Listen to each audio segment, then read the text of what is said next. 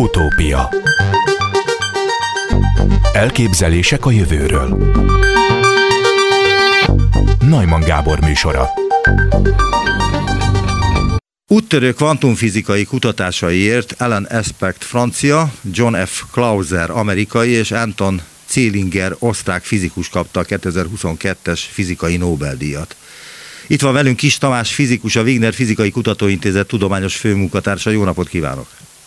Jó napot kívánok, üdvözlöm a hallgatókat is! El lehet-e magyarázni laikusoknak, hogy miért is kapták ők hárman az elismerést? Um, én szeretem messziről kezdeni a, Jó, nyugodt, van idő, témáról, van idő bőven. témáról való ö, ö, mesét. Ezt, aki látta a Big Bang theoryt, azt tudja, hogy a fizikusok ilyenek. Egy ö, ókori görög szép napon, alkonyatkor így szokták kezdeni. Én visszamegyek a jóslásra, tehát a tudománynak valahol az egy nagy feladata, hogy jóslatokat tegyen, meg próbálja megmondani meghatározott körülmények között, hogy mi fog bekövetkezni. Hogyha ezt meg tudja tenni, akkor az egy nagy sikere a tudománynak, valamit jósol.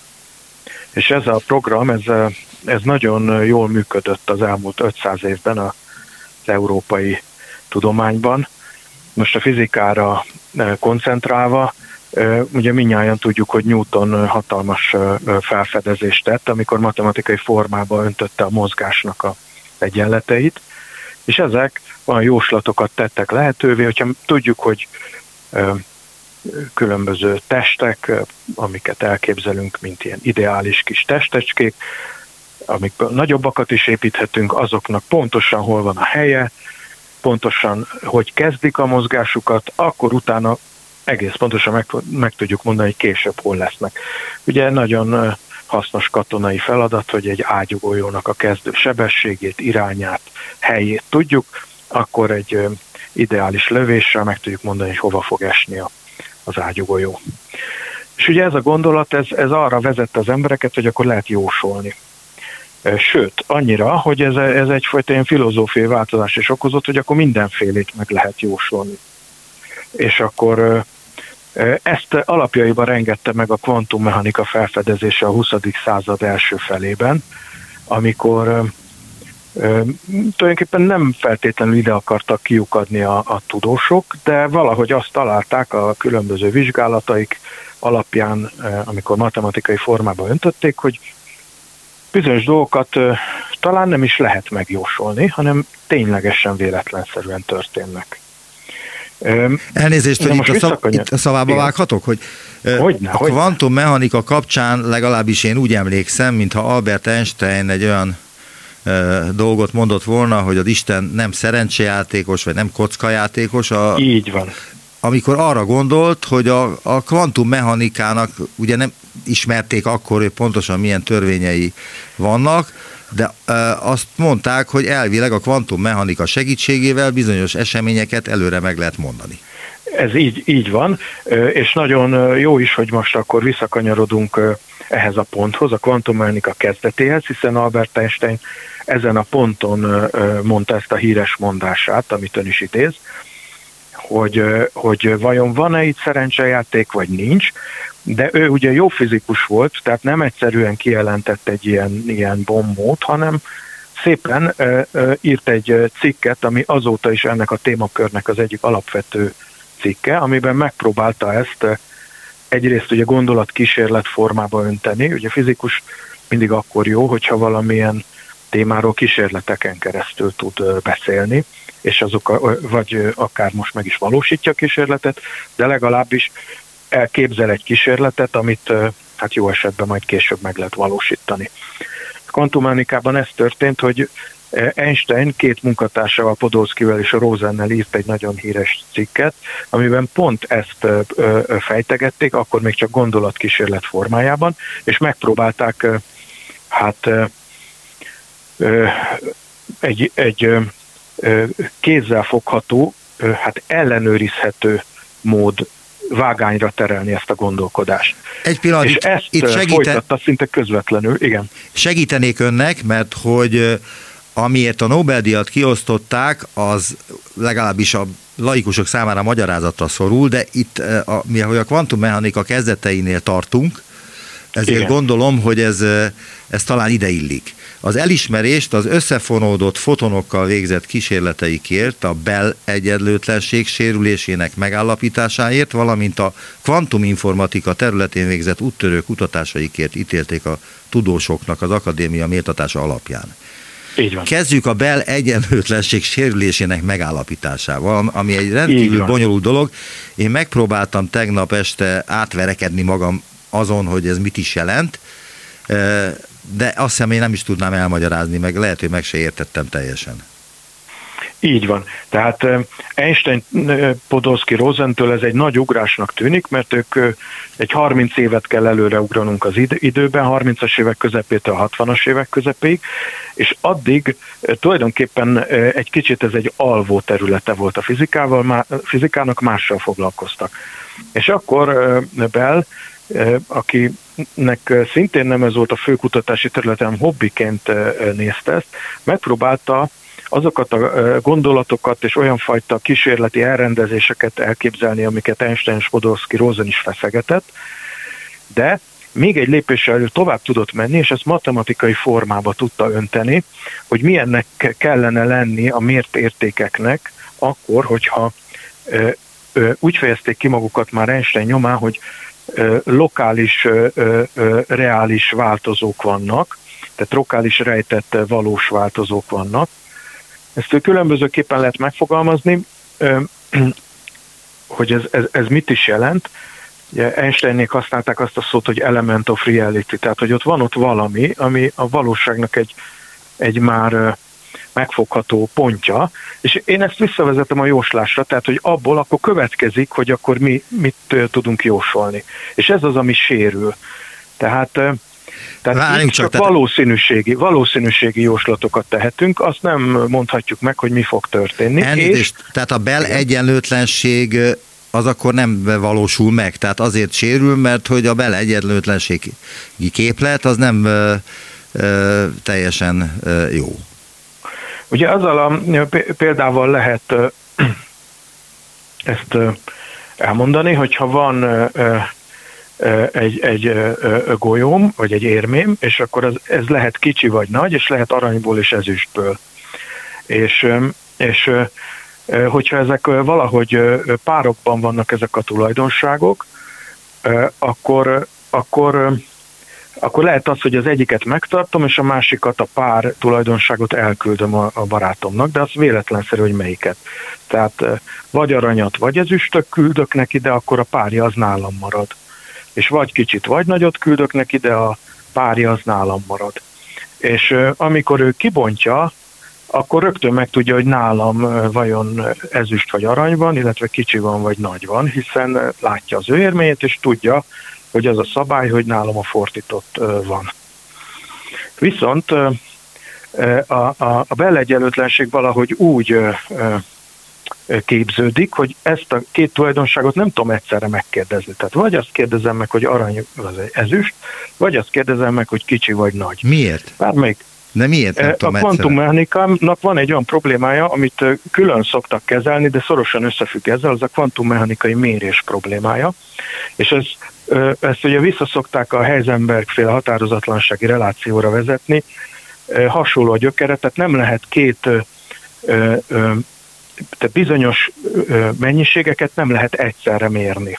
Van egy ilyen matematikai tulajdonság, hogy azok felcserélhetőek, a hozzátartozó matematikai szimbólumok, akkor lehet együtt mérni, ha nem felcserélhetőek, akkor, akkor nem lehet együtt mérni. És ugyanez van itt is. Tehát egyszerűen a kvantummechanikának ez a rejtélyes tulajdonsága van, hogy hogy bizonyos dolgokat nem, lehet, nem tudok egyszerre meg. Na most én bonyolítani szeretném még a, a díjazott fizikusoknak a kutatásai kapcsán.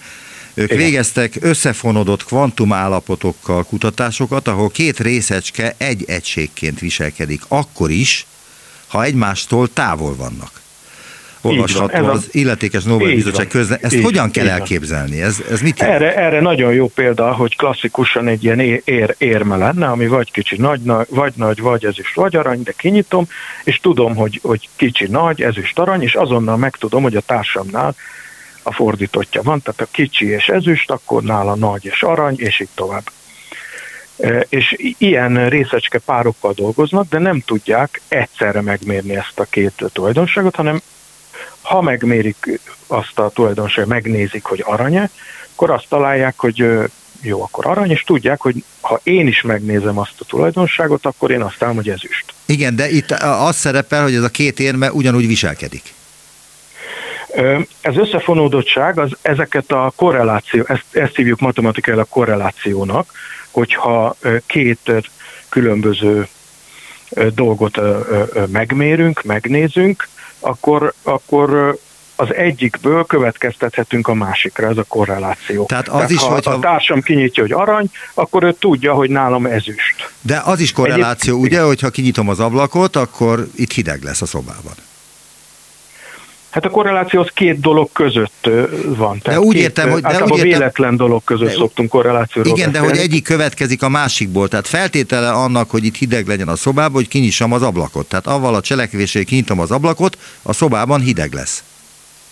Ez nem jó? Ö, hát ezt én nem tudom lefordítani kor- korrelációra. Inkább a korreláció úgy lenne, hogy veszünk egy épületet, amiben hol nyitva van, hol be van csukva az ablak, és akkor hol meleg van, hol hideg, és ezek ilyen véletlen események, de valaki észrevesz egy összefüggést, hogy azokban a szobákban gyakrabban van hideg, ahol nyitva van az ablak, és akkor így keletkezik a korreláció. Aha. Tehát általában két véletlen esemény van, ami között észreveszünk valami együtt mozgást, együtt viselkedést, ez a korreláció. Akkor. És ezek a korrelációk erősebbek a kvantummechanikában, mint amit a, a, a klasszikus szemlélet engedne. És ezért mondják azt, hogy nincs egy ilyen lokális realitás, tehát nem tudok hozzárendelni egy olyan dolgot, hogy itt volt egy érme, ami kicsi és arany, vagy nagy és ezüst, mert ö, ö, ezek a korrelációk, ezek ezt sehogy se engedik meg. Tehát ha lenne egy ilyen... ez az érme hasonlata valami dolog, ami, ami, aminek ezek a tulajdonságai, és azt akárhogy méregetném, akkor azok a korrelációk szépen leírva egy papírra, összeadva, hogy ha itt ezt mérem, ott azt mérem, ez milyen gyakran fordul elő, és akkor most megmérem a másikat, az milyen gyakran fordul elő, ezeket a gyakoriságokat szépen sorba rendezem, összeadom, akkor az mindenképpen kisebb kell, hogy legyen egy számnál, míg a Bell gondolatmenete szerint a kvantum részecskéknél ez nagyobb egy számnál. És akkor ez azt jelenti, hogy ott ez a, ez a lokális realitás, ez sérült. Ezt Kvantumánika valami más. Világos. Én túllépek ezen, mert nem biztos, hogy, hogy eljutok odáig, hogy ezt pontosan meg is értsem. Anton Zeilinger kutatócsoportja egy kísérlet során távoli kvazárokból érkezve vizsgálta meg a fotonokat. Egy a Földtől hét egész nyolc tized milliárd fényévi távolságra lévő kvazár fotonjait vizsgálta, illetve az ebből és más kvazárokból érkező fotonok párjainak összefonódottságát. Kutatásai nyomán a szuperdeterminizmus által létrehozott korrelációk minimális időtartamát hét egész nyolc tized milliárd évre lehetett kitolni. Ez azt jelenteni, hogy amennyiben megvan előre határozva, hogy hol csapódik be a foton, akkor annak a meghatározottságnak legalább ennyi időre vissza kellene nyúlnia? Eddig az idézet, de mi a magyarázat? Öm, tehát... Ö- Tehát Bell ezeket a gondolatmeneteit hatvannégyben alkotta meg, és utána jött a, az a három úriember, aki végül is most a Nobel-díjat megkapta, és ők sorban egymás után folyamatosan tulajdonképpen azon gondolkoztak és dolgoztak, hogy ezeket az egyenlőtlenségeket egyrészt hogy lehet jobb matematikai, még szebb matematikai formába kifejezni, tehát a Clausernek egy ilyen eredménye van, Clauser, Horne, Shimony, Holt, tehát ők négyen voltak, és az, ő erről is híres, de egyben kísérletezett is. És ő is, aztán Alain Aspect is, és végül Zeilinger is egyre jobban megpróbálta foton, mindannyian fotonok tulajdonságain keresztül kimérni ezeket a korrelációkat, és ezáltal vagy belátni, hogy tényleg úgy van, ahogy a kvantummechanika ilyen különös módon jósolja, vagy esetleg találnak valami sérülést, és akkor új elmélet után kell nézni. Hát mindannyian azt találták, hogy, hogy a kvantummechanika jóslatai beválnak.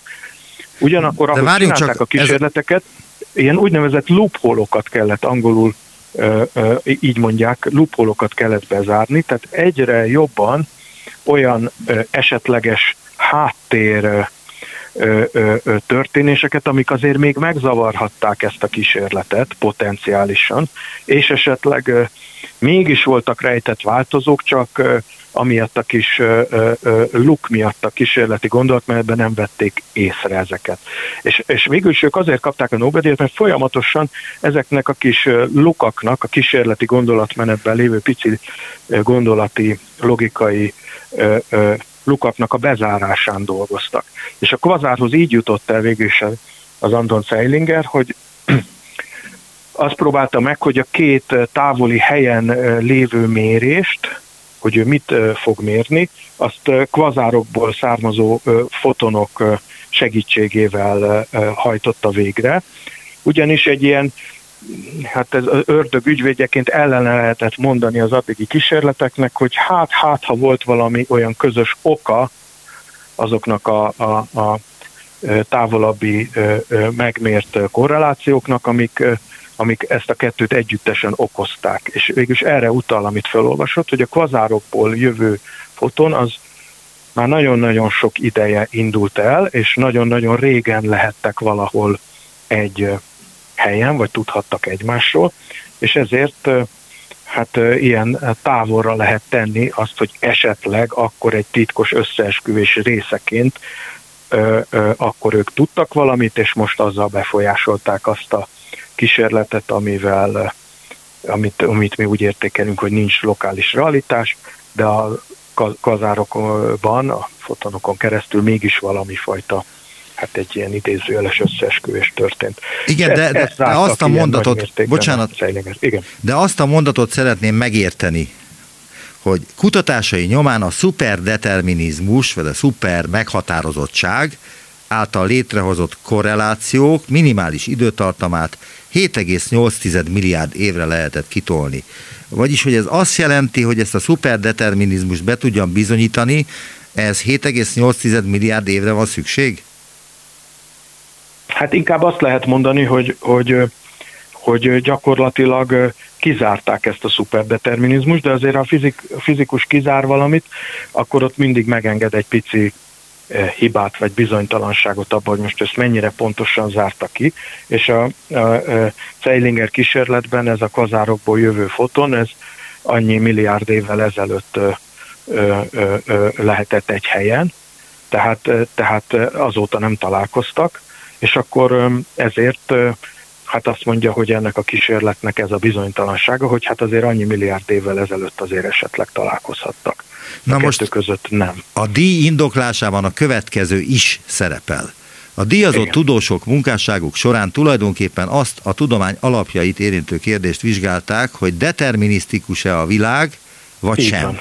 És egyre így fejlettebb van, kísérleteikkel egyre van, több olyan kiskaput van. zártak be, amelyek a véletlentől így eltérő van. lehetőségeknek adtak volna teret. Egyre világosabb, hogy egy újfajta kvantumtechnológia van kialakulóban. Láthatjuk, igen. hogy milyen nagy a jelentősége a díjazottak összefonódott állapotokkal végzett munkájának, amely még a kvantummechanika értelmezésének alapvető kérdésén is túlmutat, magyarázta Andreas Ehrbeck, a Fizikai Nobel-bizottság elnöke. Vagyis, igen. és az én kérdésem ez, minden, ami körülöttünk történik, kiszámítható a kvantumtörvények alapján? Um, vagy fog a, történni? Vagy fog történni? Ezek a kísérletek is azt erősítik meg, ami a kvantummechanikának ez a hát elég alapvető jellegzetessége, hogy bizony-bizony nem tudjuk pontosan kiszámítani, tehát van egy, egy alapvető véletlen az egész Ö, ö, ö, fizikai ö, világban. Tehát Einsteinnek még sincs igaza? Hát úgy tűnik, hogy nincsen, és ha meg akarjuk menteni, akkor valami olyat kell feláldoznunk, ami, ami viszont hát más szempontból nagyon fontos a fizikusok számára, és ez a lokalitás. Tehát ezt már az előbb is mondtam, hogy lokális rejtett paraméter. Ez azt jelenti, hogy, ha, hogy nincsen közvetlen távolhatás a dolgok között.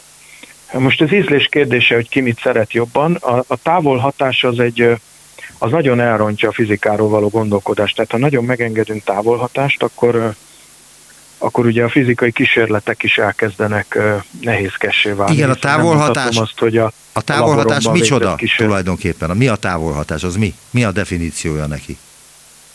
Hát, hogy két ö, ö, ö, helyben ö, ö, különböző, tehát egymástól távol lévő, helyileg távol lévő ö, ö, dolog, az ö, közvetlenül ö, befolyásolni tudja maga, ö, egymást, és ehhez nem kell ö, ö, időnek eltelni. Mert ugye, ha időnek el kell telni, akkor az idő alatt átterjedhetett a hatás. Tehát egy ilyen instant, rögtön megtörténő, két távoli pont között lévő hatás. Most ennek a kvantummechanikai korrelációnak az az érdekessége, hogy ezzel nem tudunk információt küldeni. Tehát azok valamilyen értelemben erősebben korreláltak, mint a klasszikus korreláció megengedni, de információt mégsem tudunk vele közvetlenül küldeni. Tehát egy ilyen szürke zónában mozognak. Ha információt lehetne vele küldeni, akkor, akkor nagyon meg kellene változtatni az egész fizikát, mert akkor a akkor meg a relativitás elmélettel lennénk bajban, ugyanis az kizárja, hogy a fénynél gyorsabban e, tudjuk szinkronizálni a távoli óráinkat. Tehát, tehát, akkor, a... tehát, nem tud, tehát magyarul nem tudjuk azt, hogy ez a két részecske ez hogyan kommunikál, vagy hogyan van kapcsolatban egymással. Igen, tehát nem, nem, ez nem nevezhető kommunikációnak, mert információt ö, nem küldenek. Ha küldenének információt, akkor, akkor bajba lennénk a relativitás elmélettel, akkor tudnánk órákat szinkronizálni. Ezek, ezt nem küldenek, de a klasszikusnál mégis erősebbek a korrelációk, tehát ö, a kettő között vagyunk. Tehát nem lehetett olyan klasszikus objektum, mint az én kis érmém az előbbi példában, amit elküldtem, hanem valahogy másképp alakul ki a kvantummechanika törvényei szerint, és, és itt jön elő a véletlen, tehát nem lehetett ott egy érme már, és igaz, hogy ő nem tudta, de már ott volt az érme, abban a kis gyufás dobozban. Itt viszont nem lehetett ilyen érme, tehát magyarul egy véletlen, igazi véletlen jelenségnek kellett lejátszódni. Ugye a lottóhúzásnál nem játszódik le igazi véletlen jelenség, az csak látszólagos. Ugyanúgy a rulett golyónál. Ha végtelen ügyes lenne a krupié, akkor ő tudná, hogy úgy gorítja a golyót, hogy hova, ö, bemenjen abba abba azt az eredményt mutassa, abba lukba menjen, amelyiket ő szeretne. Tehát más a tudósok de... által megállapított véletlen, mint az egyszerű emberek, amit az a véletlennek gondolnak. Az nagyon különbözik, hogy csak én nem tudom, vagy nem is lehetett ott. Tehát ugye ez, ezekben az esetekben az van, hogy én nem tudom, és ezért véletlennek tekintem, de létezhetett egy okos képzeletbeli manó, aki tudta. A kvantummechanikában ezt a képzeletbeli okos manót zárják ki, tehát nem, nem lehetett olyan, ami, aki, aki tudta, hogy mi van, és egy, egyel közelebb kerülünk annak a bizonyításához, hogy itt ténylegesen hát véletlenről kell beszélnünk. Nagyon szépen köszönöm az interjút. Kiss Tamás fizikus, a Wigner Fizikai Kutatóintézet tudományos főmunkatársa volt a vendégem. Viszont hallásra! Köszönöm szépen még egyszer, viszont hallásra! Utópia. Az öregedési folyamatban kiemelt szerepet játszó cé dé ká en kettő á gén hasonló aktivitási mintázatot mutat a kutyák szöveteiben, mint az emberekében, az ELTE kutatóinak legújabb vizsgálata szerint. Így a gén alkalmas lehet a biológiai életkor pontos becslésére, valamint egyes öregedéssel kapcsolatos betegségek kialakulásának előrejelzésére a kutyák esetében is. Ez a világszinten egyedülálló hazai kutya agybank első kutatási eredménye, amelynek egyik vezető kutatója, dr. Sándor Sára, az ELTE etológiai tanszék tudományos munkatársa. Kezi csókolom, jó napot kívánok! Jó napot kívánok, köszöntöm a hallgatókat is! Sikerült az öregedéssel kapcsolatos egyik gént megtalálni egy kutyában? Tulajdonképpen, ha egy mondatban akarnám megfogalmazni, igen. Tehát erről a génről, erről a bizonyos cé dé ká en kettő á génről régóta ismert, hogy sok fajban megemelkedik az er en es molekuláinak a szintje az öregedéssel, és úgy tűnik, hogy most ugyanezt megtaláltuk kutyában is.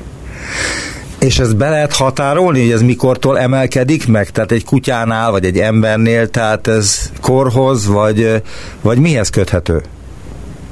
Például a mi mérési adatainkban is, ha bár egy kicsit a köztes korcsoport nálunk a, a limitációk miatt kimarad, de nálunk is az látszik, hogy egy folyamatos emelkedés van az öregedés során, tehát már a fiatal felnőtt állatoktól kezdve is várható, hogy ennek a génnek a szintje fokozatosan emelkedni fog.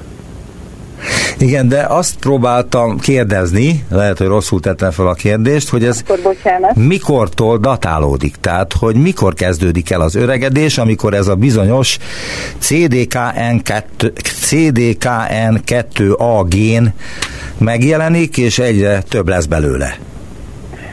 Maga a kérdés, hogy mikortól kezdődik el az öregedés, egyébként nem is olyan könnyen megválaszolható, mert vannak olyan modellek, amelyek tulajdonképpen onnantól számítva egy, egy folyamatos, konstans változás sorozatnak tekintik azt, ami az öregedésben végződik, hogy az állat megszületik, vagy akár ugye az ember.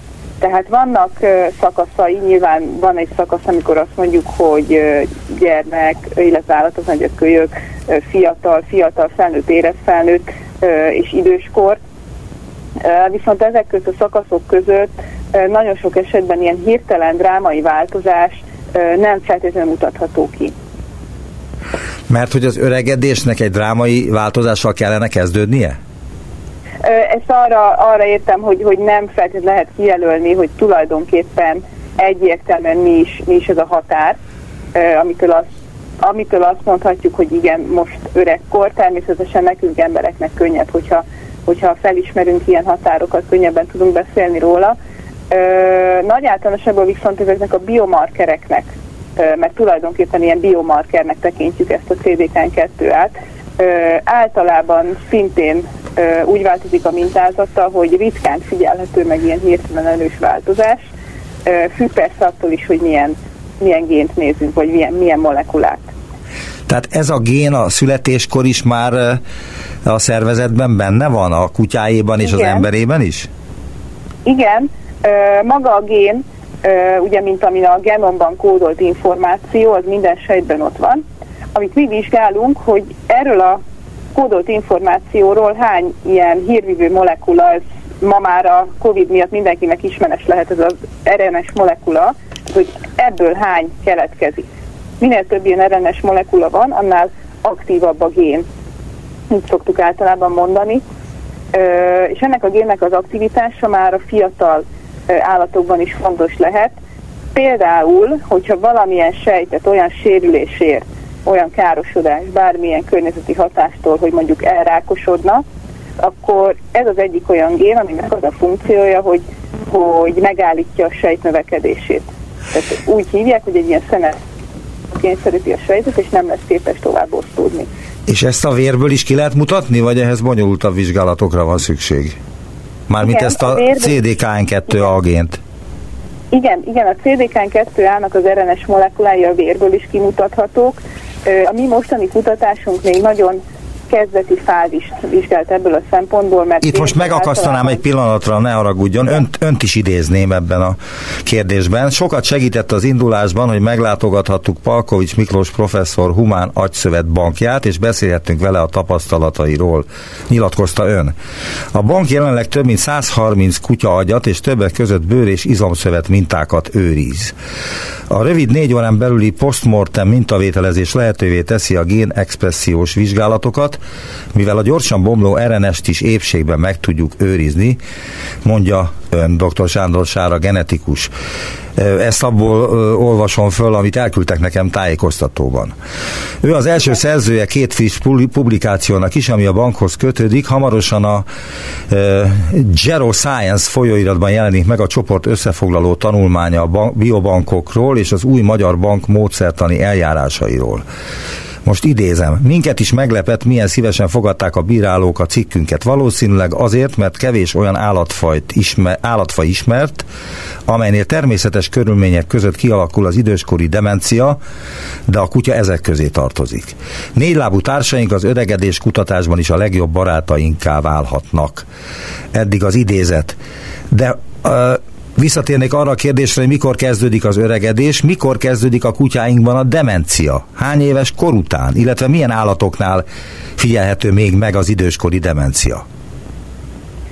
A demencia az meglepően ritkán figyelhető meg különböző állatfajokban, pont emiatt is gondolja azt a tudomány, hogy a kutya nagyon jó segítője lehet az öregedés kutatásnak ebből a szempontból, mert hogy kutyáknál viszonylag rendszeresen előfordul demencia. Fejből, bocsánat, most nem biztos, hogy jó adatot idézek, de mások kutatási eredményei szerint tizenöt éves kor fölött már a kutyák több mint harmada, de akár fele mutat valamilyen demenciára utaló tünetet. Ezt találtam támasztani, mert volt nekem tizenöt éves, tizenöt éves kora, születésnapja előtt halt meg, de tizenöt éves kutyám, amelyik már hát súlyos demenciát mutatott, de nem voltunk abban biztosak, hogy ez demencia, nem voltunk meggyőződve arról, hogy ezt nem direkt csinálja. Mármint olyanra gondolok, hogy volna. Uh-huh. olyanra gondolok, hogy egy nagy lakásban laktunk, és ő a lakás egyik végében volt, és hogyha a másik végében kinyitottam a frigidert, akkor kislattyogott, mert tudta, hogy túró rudit fog kapni. Pedig akkor már süket volt. Uh-huh. Folytatom minden esetre, nem akarom itt, hogy letáborozunk a, ennél az esetnél, mert hogy nem erről van szó. A cikkből itéz, idézek. A cé dé ká en kettő á gén fontos szerepet tölt be a rákos daganatok kialakulásának megakadályozásában, mivel a sérült vagy mutáns sejteket osztódásra képtelen úgynevezett szeneszens állapotba kényszeríti. Ez a sejtszintű gátló hatás kiemelt szerepet játszik a szövetek természetes öregedésében is. Különösen jelentős mértékben növekszik a cé dé ká en kettő á aktivitása, amit génexpressziónak nevezünk az idősödő agyszövetben, főleg ha valamilyen neurodegeneratív folyamat, például Alzheimer-kór is kimutatható. Mindezek miatt a cé dé ká en kettő á ideális jelöltnek tűnt a kutyák és az emberek öregedését összehasonlító vizsgálatokhoz. Teszi hozzá ön. De ilyen típusú vagy ugyanilyen gén van az emberben is? Ez egy úgynevezett konzervált gén. Úgy így szoktuk hívni azokat a géneket, amelyek nagyon-nagyon-nagyon hasonló formában vannak jelen különböző fajokban. Nagyon sokszor egészen úgymond primitív fajoktól kezdve egészen az emberig. Itt most gondolok arra, hogy mondjuk fonálférgek. És ezeknek általában a funkciója is eléggé hasonló tud lenni a különböző fajokban. De a különböző fajok mire használják ezt a gént? Tehát mire való ez a cé dé ká en kettő á gén? Azon kívül, hogy cé dé... mutatja az öregedést valamennyire. Ez a cé dé ká en kettő á nagy valószínűséggel általánosan arra alakul ki az evolúció során, hogy szükség esetén szerepet játszon a sejtek osztódásának a leállításában, tehát pont azért, mert tulajdonképpen ö, nagyon-nagyon sok faj, szinte az összes faj esetében előfordulhat valamilyen rákos elváltozás, és ezeknek a rákos elváltozásoknak kell, hogy legyen szabályozó mechanizmus, ami meggátolja őket. Ezen kívül pedig egyre inkább úgy tűnik, hogy más hatások által a természetes öregedésben is szerepe van ennek a génnek, tehát az öregedés előre haladtával tulajdonképpen egyre több sejtet hoz ez a gén ilyen szeneszens állapotba.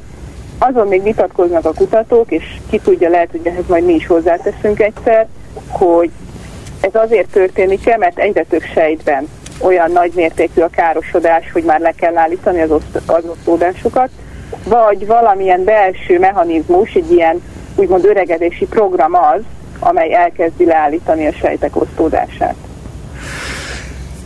Az öregedési programra kíváncsi, gondolom, az egész tudós társadalom, de igen. Mi az öregedés egyáltalán? Mi a definíciója egy biológus számára, vagy egy, egy, egy, egy tudós számára? Az öregedést úgy szokták definiálni, hogy, hogy uh, ugye fokozatosan halmozódó szöveti sejtszintű károsodások uh, összessége, amelyek végül is megnövelik a különféle betegségek előfordulási valószínűségét, és ha nagyon statisztikai akarok lenni, akkor jelentősen megnöveli ugye a halálozás várható valószínűségét, úgyhogy végén, végén nem, nem elkerülhető ez az állapot. Igen, és e, arra már e, rájöttek, hogy mi az oka ennek, hogy ez elindul? Egy e, élő szervezetben? A, az oka az tulajdonképpen megint több szempontból is vizsgálható lenne. Az egyik ugye maga az a kérdés, hogy van-e ilyen belső öregedési program, vagy nincs. A másik kérdés, ami az evolúcióbiológusoknak a, a témaköre, hogy egyáltalán az evolúció során miért alakult ki az, hogy az élőlények megöregszenek és elpusztulnak. Erre nagyon sok modell van, nagyon sok ötlet van rá, hogy ez miért alakult ki. Nagy általános... Mondan egy párat? Hogy, mondaná egy párat, hogy miért alakult ez ki? Mert azt hiszem, hogy mindenkit ez foglalkoztat, hogy megszületünk, fölnövünk, aztán megöregszünk és meghalunk, ezt mindenki természetesnek tartja, és azt gondolja, hogy ez a világ normális menete, de hogy tényleg ez a világ normális menete-e? Nagyon kevésen élőlény van, ismerünk néhányat, amely úgymond halhatatlan, tehát hogy nem igaz rá ez a szabály, például a hidra fajok egy része ilyen, ez ilyen kis ö, édesvízi csalánozó. Ö, viszont a legtöbb fajra igaz, hogy megöregszenek az egyedei és elpusztulnak. A legelterjedtebb elképzelés szerint ö, tulajdonképpen ennek az az oka, hogy a fajoknak a változó környezethez való alkalmazkodását azt szolgálja, hogyha a generációk képesek lecserélődni. Tehát, hogyha egy adott generáció ott maradna párhuzamosan a fiatalabb, fiatalabb generációkkal, akkor egyrészt egy idő után nem lenne elég férőhely, elég táplálék, másrészt az alkalmazkodási képesség is csökkenne. Tehát az öregedés maga is valamikor kialakult az ősi időkben pontosan azért, mert gyakorlatilag így lehet működni normálisan, tehát így nem lesz túl népesedés, vagy túl állatosodás. Tehát, hogy... Igen, könnyen lehet, hogy egyszer ez egy adaptív, így hívjuk azt, hogy az alkalmazkodás segítő jelenség volt. Kezdetekkor. Mit nevezünk kezdetekkornak? Valamikor a kezdetekkor, igen. Uh-huh. Azt is írják még, a kutatásban huszonhat többféle fajtájú kutya agyának homloklebenyét, vázizomszövetét és bőrét vizsgálták. Kiderült, hogy minél idősebb egy kutya, annál magasabb az agy és izomszövetében a cé dé ká en kettő á expresszió. Ez azt is jelenti, hogy az öregedés először az agyban indul meg? Ez egy nagyon érdekes kérdése megint a tudománynak, hogy magának a központi idegrendszernek az öregedése milyen szerepet tölt be a teljes szervezet öregedésében. Az öregedési programmal, tehát azzal az elképzeléssel kapcsolatban egyre több jel mutat rá, hogyha van ilyen öregedési program, akkor annak a szabályozásában maga a központi idegrendszer sok, sok központi funkciót tölthet be. És ezt a fajta vizsgálatot, amit önök végeznek, ezt az embereknél nem vizsgálták? Tehát, hogy ö, ö, furcsának találom, hogy önök rájönnek, és az emberi ö, ö, genommal foglalkozó tudósok pedig nem. Dehogy nem, tehát ennek a génnek az öregedéssel összefüggő ö, expresszió változása, tehát ez az a bizonyos er en es molekula mennyiség, amit említettem, ö, ez emberekben már nagyon régóta ismert. És további kutatások folynak, hogy egyre pontosítsák azt, hogy, hogy milyen változások, milyen helyzetben mire utalnak. Ö, olyannyira, hogy például már kimutatták azt is, hogy maláriás megbetegedés után, ami ugye szintén okoz sejtkárosodást, szintén megnövekszik ennek a génnek az er en es molekula szintje a vérben. Ö, tehát ilyen értelemben például a betegségekkel kapcsolatban is mutathat valamilyen összefüggést. Mi most csak annyit tettünk hozzá ehhez, hogy megnéztük, hogy az öregedéssel kapcsolatos összefüggés, ö, kiemeltem ugye az agyszövetben és a vérben, az hasonló a kutyákban, mint az emberekben. Igen, de hát általában nagy felfedezések is úgy történnek, hogy az ember egészen mást akar felfedezni, vagy mást kutat, és hirtelen bejön oldalról, vagy nem tudja senki sem, hogy honnan valami szikra, és akkor felfedez valami földön kívüli szenzációs dolgot. Hát ez egy földön belüli szenzációs dolog, de hogy ezzel mire lehet menni, mit lehet ezzel kezdeni, ezzel a felfedezéssel? Ez, maga ez a felfedezés valószínűleg nem egy ilyen ö, szenzációnak a megelőzője lesz, de a tudományra, és különösen például az öregedés kutatásra igaz, hogy ez a sok kis lépés, ami például jelen esetben a mi kutatócsoportunknak egy nagy lépés előre, de a tudományban egy kis lépés, ez segít, hogy egyre többet és többet tudhassunk majd arról, hogy végül is ö, hogyan zajlik az öregedés, és hogyan lehetne majd közbeavatkozni. Mert hogy ön szerint is közbe kéne avatkozni? Nekem a személyes véleményem az, és erről beszéltünk is, hogy az öregedés az élet része.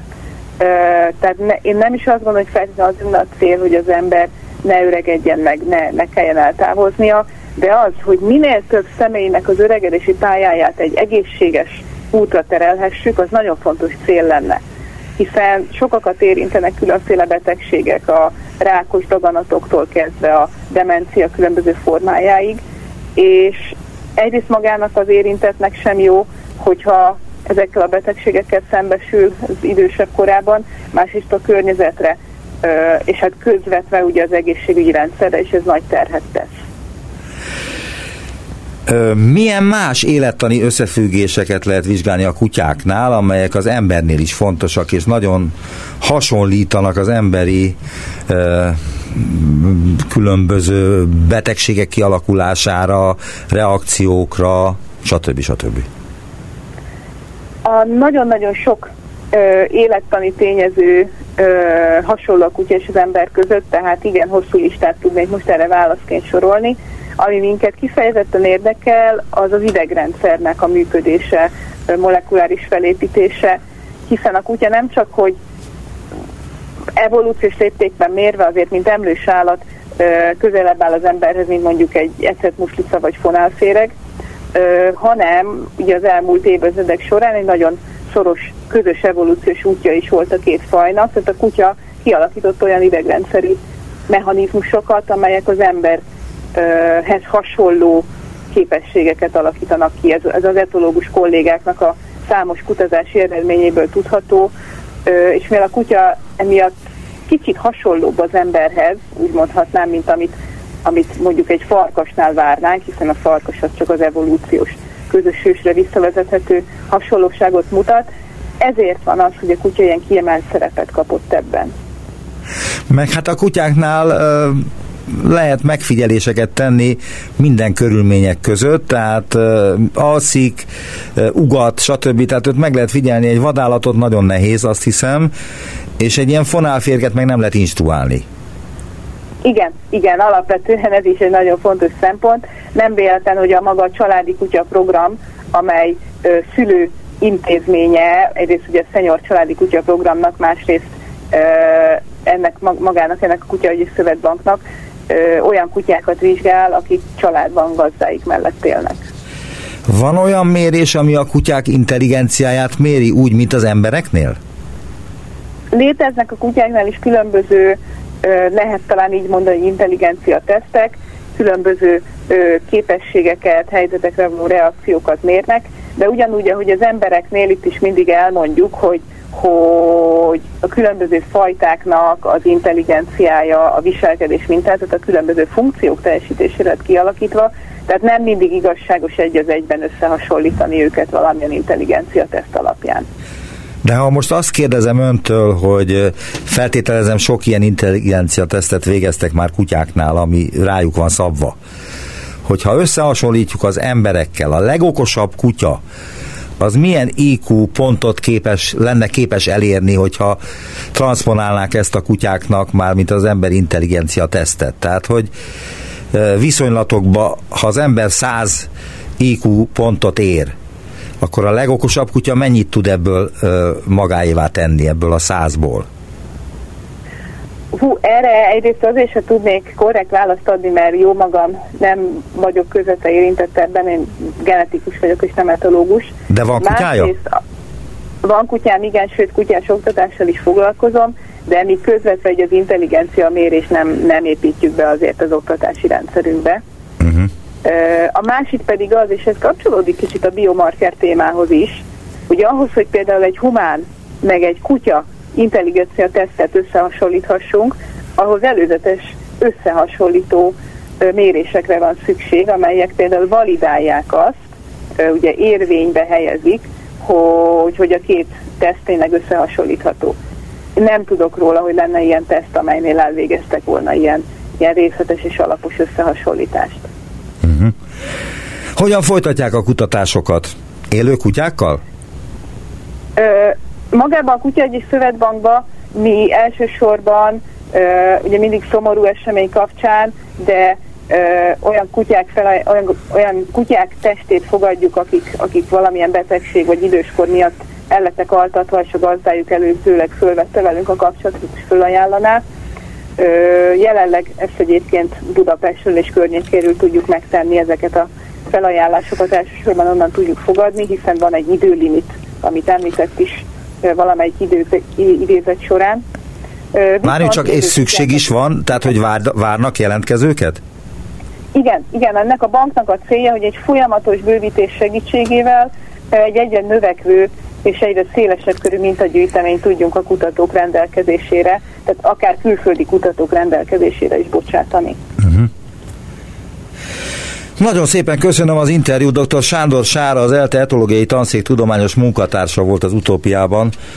Kezi csókolom, viszont hallásra. Köszönöm, viszont hallásra.